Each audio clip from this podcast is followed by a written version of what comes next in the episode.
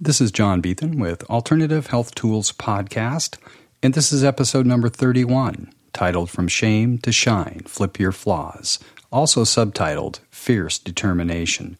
The show was recorded with Renee Airya. Do yourself a favor. At the end of the show, go to alternativehealthtools.com and check out her website and also Facebook page. They're all simply beautiful and clearly express who she is. Call it out for what it is. What if I share all of myself in front of people instead of trying to hide this part of myself that I think is shameful? And that was the best decision that I've ever made in my life because I got to see that through the just very direct sharing of my flaw that other people started crying I feel like my story for me has really served this wonderful purpose of allowing other people to see that flaws are not defects and they're not something to be ashamed of, but they actually connect us to our uniqueness and to our grandest sense of sincerity in the world.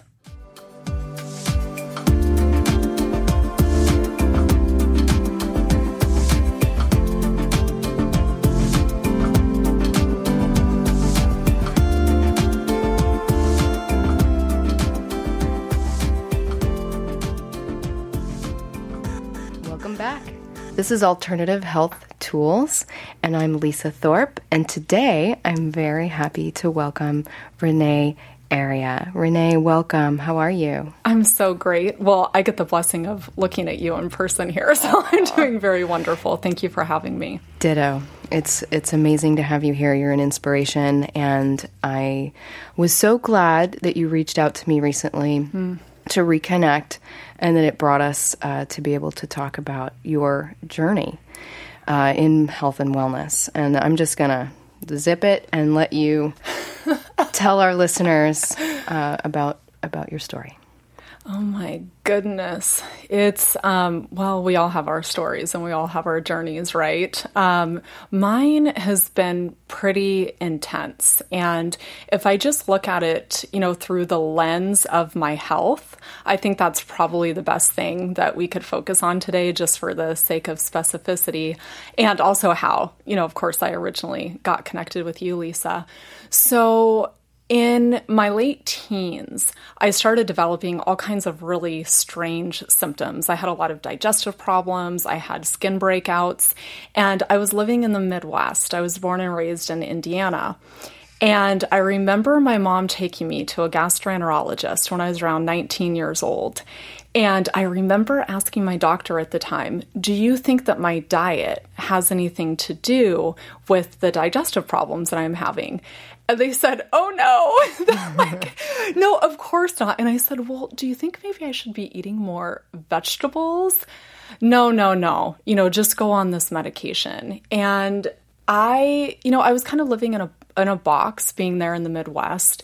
And I, I went about my late teen years and my early 20s, you know, just taking medication for things that came up. Luckily, I moved out to California, to San Diego, um, when I was almost 21, and I got introduced to all kinds of things in the alternative health healing world. And I kind of got obsessed, but in a, in a good and in a very positive way. I became extremely passionate about health. So I started studying about nutrition, I got certified in Pilates, and then I actually started learning about other healing arts like meditation and NLP and hypnosis. So by the time I was 23, I had kind of taken this epic journey that had been based on living, um, I would say, not to judge myself, but a little bit more on the superficial levels of life. Like all of my confidence and everything was really. And you were in your early 20s. Yeah, I was in my I early mean... 20s. It was really based on, you know, like the outside world. But when I got introduced to some of these deeper philosophies with, um, with meditation and healing arts, I really started to learn about myself and I got off all the medications that I was on. Um, I actually became a healing arts practitioner in NLP, hypnosis, and energy healing work. Um, also throughout my 20s, I went back to modeling. And I forgot to mention that when I was living in Indiana, when I was 12 years old, I was obsessed with supermodels and I was obsessed with this idea of being on the runway and fashion modeling. So in my younger, younger years, I did as much as I could with like random jobs that, that would come into the Midwest. But, you know, I kind of left it for quite a while. But by the time I was in my mid 20s and going into my late 20s, I had moved to LA and I was doing my energy healing work and I was also a model.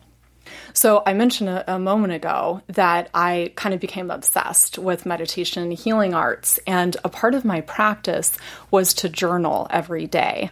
Um, have you ever done the artist way? Do you know much I'm about familiar. Julia? I'm familiar with it. Julia Cameron is just absolutely one of my like heroines of the world, and she suggests that every day when you wake up, that you freehand journal three pages. Now, this doesn't mean that you're sitting down and you're actually trying to write a book or you're trying to write poetry. It really is free flowing, anything that comes off the top of your head. And I had done this practice from probably age 22 and at the time that I'm referring to right now I was 29. So I'm writing messages in my journal and one day I get this message that says, "Renee, you are going to die very soon if you do not figure out what's going on with you. Wow. And goosebumps. yeah, and it, you know, so I'm free flowing and I stop after I write this. And I'm thinking, okay, I'm, I'm not supposed to stop because I'm not supposed to analyze what I'm writing. But what the heck was that? I kind of just put it aside. You know, I thought, I don't know, maybe I'm having fear come up. Maybe I'm kind of depressed and I didn't know it. But Lisa, the thing was, is that every day for several days, I kept journaling something similar in my notebook. So I got up courage. I didn't actually have health insurance at the time. I went to I think I went to the emergency room is where I went first and they they were like, you know, what are you talking about? You don't have any symptoms. Bear in mind I was modeling at the time and I was in my 20s, so I like I looked extraordinarily healthy.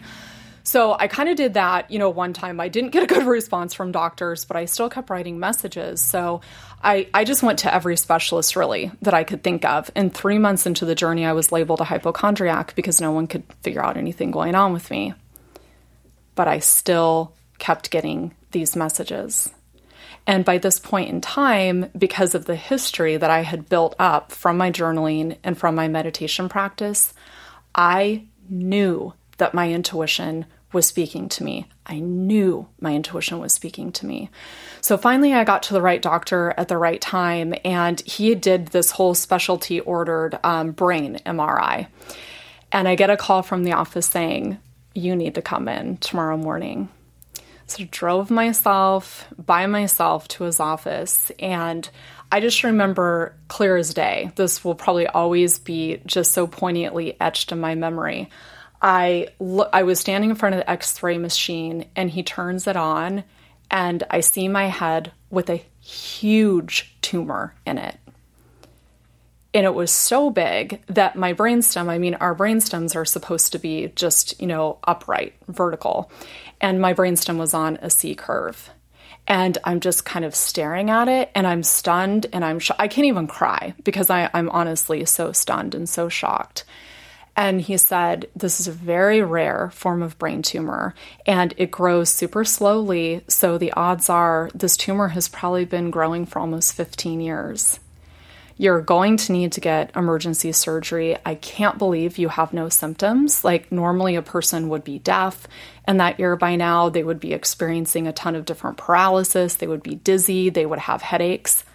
I had none of those symptoms, just my intuition telling me that something was going on. So it was um, it was a lot to sit with. And I remember I didn't even actually tell my family. I think it was like a day or so because I was just trying to let it think sink in and I really wanted to get clear about what my choice was around this because I was such a believer in in natural healing, right? And in healing the body on my own. And I had seen so many good results with that, but as I sunk into it and as I meditated about it, I really got the message that my body would have healed itself, you know, on its own if it was going to from something like this. And I really did determine that I needed to get the emergency surgery that they had suggested. So, call my family. Obviously, they're all devastated, and um, I I did a pretty good job, just kind of spiritually surrendering to it. And I thought, you know, if this is happening, it must be happening for a reason. And whatever happens, I'm just going to use it for my best empowerment. So I go into surgery and I get my head shaved. You know, on one side, they have to cut the head open from the side. And I knew automatically that when I woke up from the surgery, I was going to be 100% deaf in my right ear. I also knew that I was going to be losing my nerve of balance and I would have to teach myself, you know, to, to walk again. I mean, I, I had some muscle memory, but I knew that I would have to like remind myself and teach myself to walk again. What I didn't expect was when I was being wheeled down the corridor um, right after surgery, I kind of, in a very lucid state, I opened my eyes and I heard one of my friends tell me the surgery was supposed to be seven hours. It ended up being like something like over 10 hours. And I'm sorry, but something went wrong. And that was all I remember. I kind of drifted back off into the anesthesia, you know, and, and into sleep. And then a couple days later, I got wheeled up to my hospital room, and my doctor came in with tears in his eyes and said, "Renee, I don't really think you know, you know, what's going on because you've been under like all the anesthesia and you know your head's wrapped and everything, but I need to let you know that you have an eye patch that's on your eye." And the reason it's there is because when we went in to take out the tumor, it had been there for so long and it was so aggressive that the only thing holding your facial nerve together was the tumor. So when we took the tumor out, your facial nerve entirely came apart. So your face is 100% paralyzed on the right hand side. What did you think in that moment? oh, expletive yeah. word. um, I was, well, I'll definitely say that I was more shocked than I was when I got the original diagnosis of the brain tumor. And I think really the reason that I was so shocked is because I went into the surgery so surrendered. You know, I just, I felt so much grace and I felt so much trust that I kind of just assumed that because I felt the grace and trust that I was just going to be, you know, protected by angels and that, you know, I would wake up and go on with this beautiful life and that I would, you know, have no tumor. And in that moment, I just got, oh, okay, so now the real work is going to begin. And, you know, I also knew from my experience in, you know, healing myself from other things and also working with other healing clients that those moments are the crossroad moments of your life. And there was one of two ways this was going to go. So I could either choose to be in action towards what I wanted. So I could exercise, you know, my right to choose and have a possibility of getting the results that I wanted. Or I could just throw in the towel and say, okay, well, you know, this happened and I could become a victim about it and I could spiral, you know, into much more pain and much more depression. Um, luckily, I'm an optimist. you know, I'm an optimist and I'm also very ambitious and, you know, I will take on a challenge.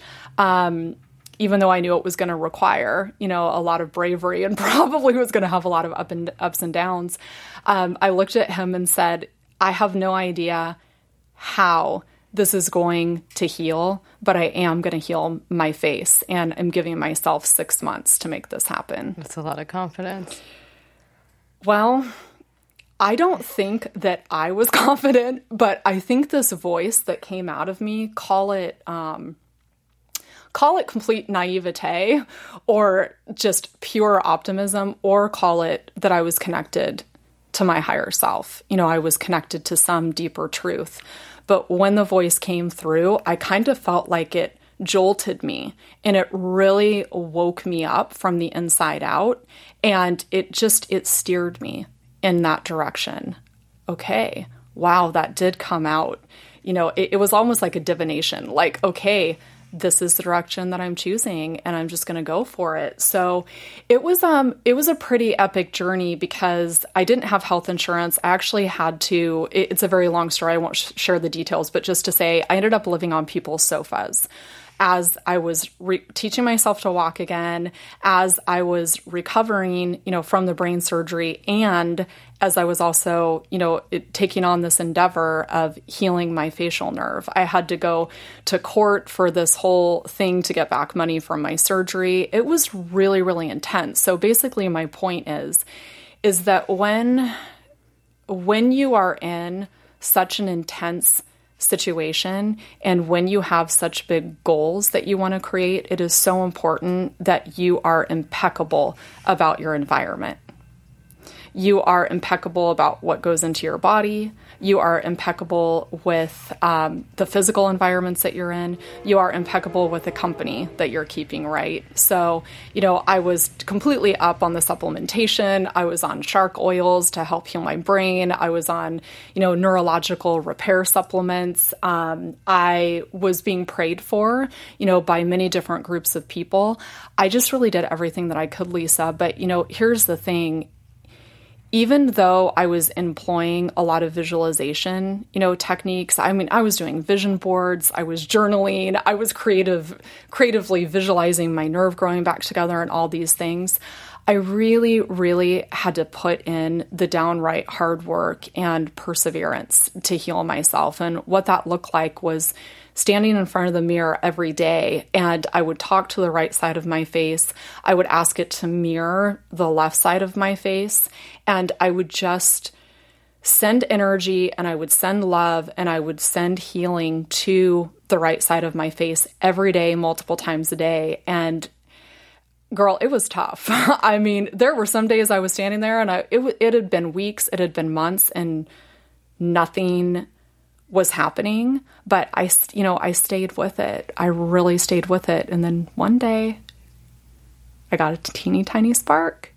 It was teeny, it was tiny, but it was a spark. And how long between nothing to where you are now passed? Yeah, well, what happened in my case? Well, I had surgery in 2004. So the the brain surgery for me has been, you know, nearly 10 years ago.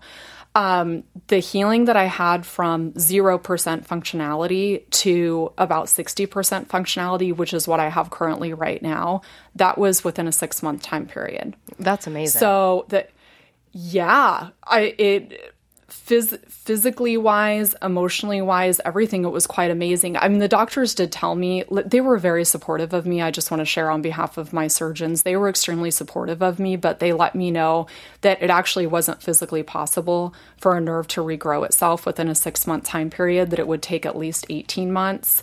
And these, all of these other things that I wanted to create with my face moving again would probably be very few and far between, you know, possibility that it could happen. But it did, for whatever reason, for me, my nerve did grow back together 60% in, in a six month time period. Now, fast forward, you, yeah. you now, obviously, you still have some yes. paralysis. Yes. And, but yet your, your career was modeling. Yes. How, how does that work out? That's a very good question. so, oh my gosh. Yeah, this this is a great story actually. I met a gentleman when I was 23. Um, he was a photographer and he owned um, a photographic company. So I actually took film in. I mean, if this tells you like how long ago this was when I was in my early 20s, I took film into his office to be developed. And when I went to pick up my photos, he hand delivered them to me and said, Hello, my name is Jean and I own this studio. And I was very taken by your photos. And I wonder if you would want to be my muse. Would you like to work together on photographic projects? And this was just a lovely gentleman. He actually used to be the photographer for the royal family. So he was extremely accomplished and we just, we hit it off really well. I had been working off and on with him since I was 23 years old. I didn't see him for a pretty lengthy time period, but after I had brain surgery, I ended up reconnecting with him. He had had Bell's palsy, when he was younger. So he understood everything that I was going through with my face and my facial nerve because he had lost use of one side of his face for a period of time. So he suggested to me that I get back in front of the camera, even though I still had some of the facial paralysis. So, Lisa, I'll share that that was a pretty big part, you know, of my recovery to through his safety, allow myself to be in front of the camera again and figure out ways that I could really use my inner energy and have it come across on film and on camera, despite that I had, you know, some other physical compromises going on. That was one big part of it. The other big realization for me is that, you know, to keep things in a perspective, like I mentioned, there was pretty much no possibility that I was going to recover my my face to 60%. So I truly truly experienced a miracle with the healing, you know, that I've had with my face. But of course, like you just said, you know, I, I don't don't look the same, you know, as I used to before I had surgery. And to be honest with you, I mean, this is just my real like raw truth about it. I was pretty angry for a while. I was grateful for the miracle, but I was also very angry because I had gotten used to looking at myself, you know, for 29 years, right, in a certain way. Like sure. I had become accustomed to my own expressions, and other people had had, you know, become accustomed to my expressions as well. So I went through this whole period of just feeling extremely alienated and very misunderstood, especially because that's the first thing that people relate to is our face. you know, it's like it's really what people see. And I don't know if you've heard ever, but the statistics about um, it's more, it's not really the words sometimes that people pay attention to. It's like the expressions and the delivery that people give of the words that they're saying. So, I very much felt misunderstood. And when that started happening, I started beating myself up inside, and I noticed that I was shying away from being around people. I started getting a little bit more introverted and a little bit a little bit more internal. As soon as I recognized that pattern, I thought to myself, "Oh my gosh, I'm like only in my early 30s. What I can't go I don't want to go on living my whole life like this. You know, I mean, I have a whole lifetime still ahead of me how can I work with myself so that I can give myself the experience that I deserve of connection and of sharing myself and sharing my story in the world? So, although it took quite, you know, several years for me to get out in the world and share my story, as soon as I had that awakening that I had been shameful and I had been shying away, I started making social media videos. Like, I full on went for it. I started getting together with groups of people and sharing the story about my flaw and pointing it out. Like, you know, whereas before I would kind of hide behind my hair and just hope that people really didn't see the 40% paralyzed part, I thought, what if I just really call it out for what it is? What if I share all of myself in front of people instead of trying to hide this part of myself that I think is shameful? And that was the best decision that I've ever made in my life, ever made in my life, because I got to see that through the just very direct sharing of my flaw, that other people started crying they started coming up to me and sharing their stories of, oh my gosh, I have been hiding this, I have been hiding that. And you know, flaws, they're not always physical. There's character flaws, there's there's invisible flaws, there's relationship flaws, there's business flaws. This is not just a physical thing. You know, a flaw to me essentially equals a fear. And right we all have fears and flaws being human. So I feel like my story for me has really served this wonderful purpose of allowing other people to see that flaws are not defects and they're not something to be ashamed of, but they actually connect us to our uniqueness and to our grandest sense of sincerity in the world. So powerful. And this is your work now. You now speak, yeah. you you inspire, you motivate, and you are a model. Yeah. a beautiful I still model. I love photos. I, it's always going to be one of my, one of my first loves. No, your Yeah. work your work is amazing. I love I love seeing uh, every new image that you post and and Thank you. and your um, TED Talk style uh, presentation. Thank you. So what's next? Well, that's a really good question. So, I had the honor of speaking at the California Women's Conference last year, and I got approved to have a book signing there, but I didn't have a book. and I thought, wow, okay, if this isn't the most um, unique and timely opportunity that I've ever had, I actually wrote a 50 page guidebook, and I, I wrote had it had my cover designed and had the book printed and delivered within a seven day time period to the women's conference. So that book is actually available on my website which i think we'll share here at the end. Um, however i've always known that a full feature length book you know is going to be something that i want to release. So i've been working on the feature length book um, I do have a talk right now that I share around the world called Flip Your Flaws. And I'm also writing a one woman show called Fearless, Flawless, and Effing Fabulous. I love it. I love because, it. you know, here's the thing it's like we're never going to be flawless and we're never going to be fearless, but we surely can be fabulous, you know, throughout throughout everything that we're doing. And um, lastly, I'm producing a series called Absolute Abundance, and that is an audio visual meditation experience, which I'm really really excited about. That's going to release in a couple months. Well, you are amazing. Everything that you're doing, your your fierce determination. I think um, even before everything that happened to you was there, and I think that it's unique and unusual to find in a woman. And I think beyond the story, if one other woman can find that level of determination through your story, you've just saved and helped a lot of people and it's just such an honor to hear it and to share it. And uh, I'm excited to read the book and see the the the one woman show. And I can't wait to hear more. Thank you so much for sharing. You're so welcome. Thank you so much for having me and thank you for all the work that you're doing in the world. You know, you you've really helped me a lot with the continued healing of my physical body. Well, I usually take time. I usually you're welcome. I, I try not to get into. We occasionally will do a show about what I do other than the show, but um, but I really wanted today to just be about you. And oftentimes when we have practitioners and stuff, I just want it to be about them and what they do. but thank you for that. I really Yeah. appreciate it. And um, I I. I know that you're on a time schedule, but there's one question I ask everybody. absolutely. And and uh, you may have already answered it, but Okay. but let's hone in I'm on it. listen. And and that is if you were to recommend to people that are listening one thing that would be your number one tip, health tip, wellness tip, what would it be? Mm. Or tool.